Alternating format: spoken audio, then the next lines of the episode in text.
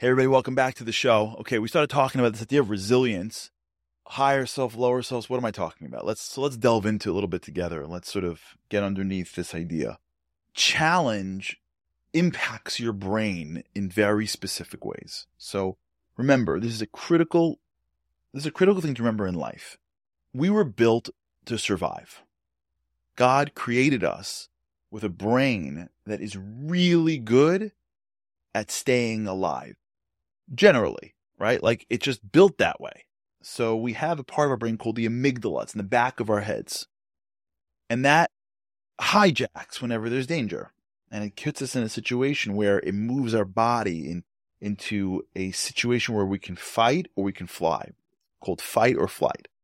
So you you feel it, right? The juices move from your stomach to your extremities because you're not going to be eating when you're in danger, and your your your your pupils dilate, and you start to sweat, cooling you down. And, you know, all the things that we call being nervous is really the body working in our benefit to put us in the best position to be successful when whenever we're in an anxious environment. That's the body living in the world of survival, right? The executive function, the front end shuts down. We don't think creatively. We're not thinking of the future, focused on the present we worry about self. We're very focused on ourselves because we have to be, because we may not survive. And so what happens when you're in an environment where your survival is threatened is your body, your mind immediately sends you down the path of very specific triggers that get you in the best position to survive. Now understand that's the default mechanism that you and I were born with. If you do nothing in your whole life you will most likely, unless you dull these senses, you'll most likely have the ability to survive. You'll walk down a street and it will feel a little bit off and you will sense it, right? You'll be on your phone and you'll be doing a whole bunch of things and your brain's got this and that and then you're, you're thinking, you're dreaming, and all of a sudden you'll feel a little bit like there's danger. Your brain's not like, yeah, it's danger, it's fine. Your brain will be like, wait, shut down the future. I got to call you back. And all of a sudden, like now you're it's dark and you can see more. How'd you know to do that? You didn't condition your muscles, your eyes to see better at night when you feel scared, right? You're driving in a car and you're playing with whatever and you're, and you're with the screen and you're on the phone and you're doing your thing and you're spacing out and all of a sudden one car starts, this happened the other day, by the way, but God should protect us all the time. This literally happened. I kid you not. I was on the Belt Parkway at night and we see five cars in a drag race. It was freaky five cars in a drag race. Zip, zip, zip, zip, zip. And you see them zip, zip, zip, zip, zip. And they're literally like, they're like missing cars by half inch. It was freaky. I guarantee you whatever was going on in that car, as soon as I saw that, I was entirely on that, those cars. Why? Because my brain did that. I didn't do that. My brain's like, you're, this is survival.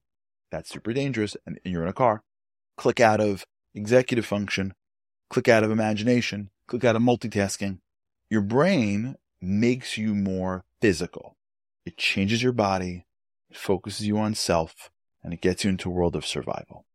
That is a normal part of life. That is what I'm calling, that is what I'm calling the lower self. Not a negative.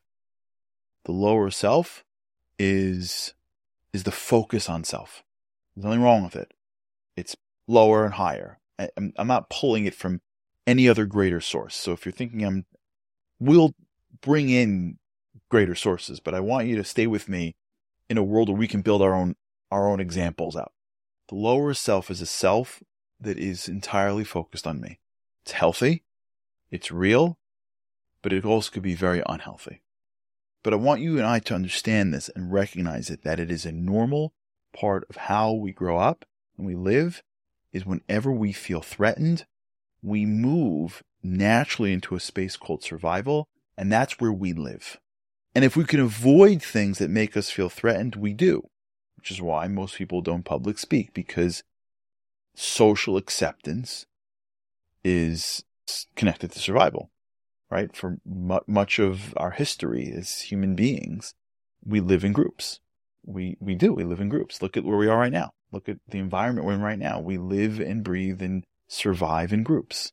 As a result, if we're not accepted in a group, that impacts our survival. When you do things that create a very clear feedback loop, like speaking in front of someone or presenting in front of somebody or standing in front of somebody or singing in front of somebody or playing music in front of somebody or whatever somebody does that is a public, quick feedback loop thing, it's daunting because survival is connected to social acceptance. So we have all the fight and flight stuff, right? Our extremities, the, the, the, the sweat on the back of our neck. Those are all healthy things to help us, but we don't see it like that. We, we feel like it's throwing us off and we run away from it. This thinking is, I need to stay, I need to survive. So stay away from discomfort, right? Focus on self. One of the great challenges of people that are going through challenge is that sometimes they focus. It's not their fault. They have every right to, it's, it's easier to focus on self. And you see someone that's having a, forget real challenge, forget health or not having a bad day. You know, like you see somebody like that's having a bad day, whatever it was. It's, it's, they, they got to fight with their boss or they didn't do well on a project or a test or something. As soon as something negative happens to them, you see them just like collapse into themselves. You know, like, you know what I'm talking about? Right? You're, you're, you could be someone that, you know, you live with or that you know, or a friend or a spouse or a kid. I don't know. Right? Yesterday they were like in like this cheery mood and everything was wonderful and sunshine and you and them were rocking. And then like something throws them that's nothing to do with you. And then they're just closed. And now you're like, hello. Like, and they're just, no, no, no, I'm okay. what's up? What's up is that in their world of survival, which in this case was a rejection from somebody who may be in charge of their finances or socially or whatever it is, the reaction is to focus more internally on self, to survive, to focus inward. That's the lower self, right? That's a natural part of how we deal with challenge.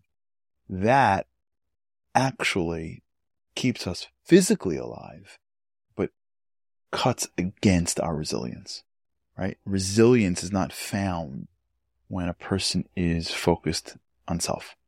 They're not resilient people. In fact, usually what ends up happening is over time, as one focuses on self and on their own survival and on their own world, and they hunker down and worry about themselves and take and cut the, do what they got to do, they actually get smaller and smaller as people and more and more and more start to hurt them and threaten them to the point in which they actually go in the opposite of resilient. To become much more prone to being hurt and much less capable of dealing with it. All right. So what does this mean? All right. So we'll talk about it. Have a great day. With God's help, can't wait to see you next time.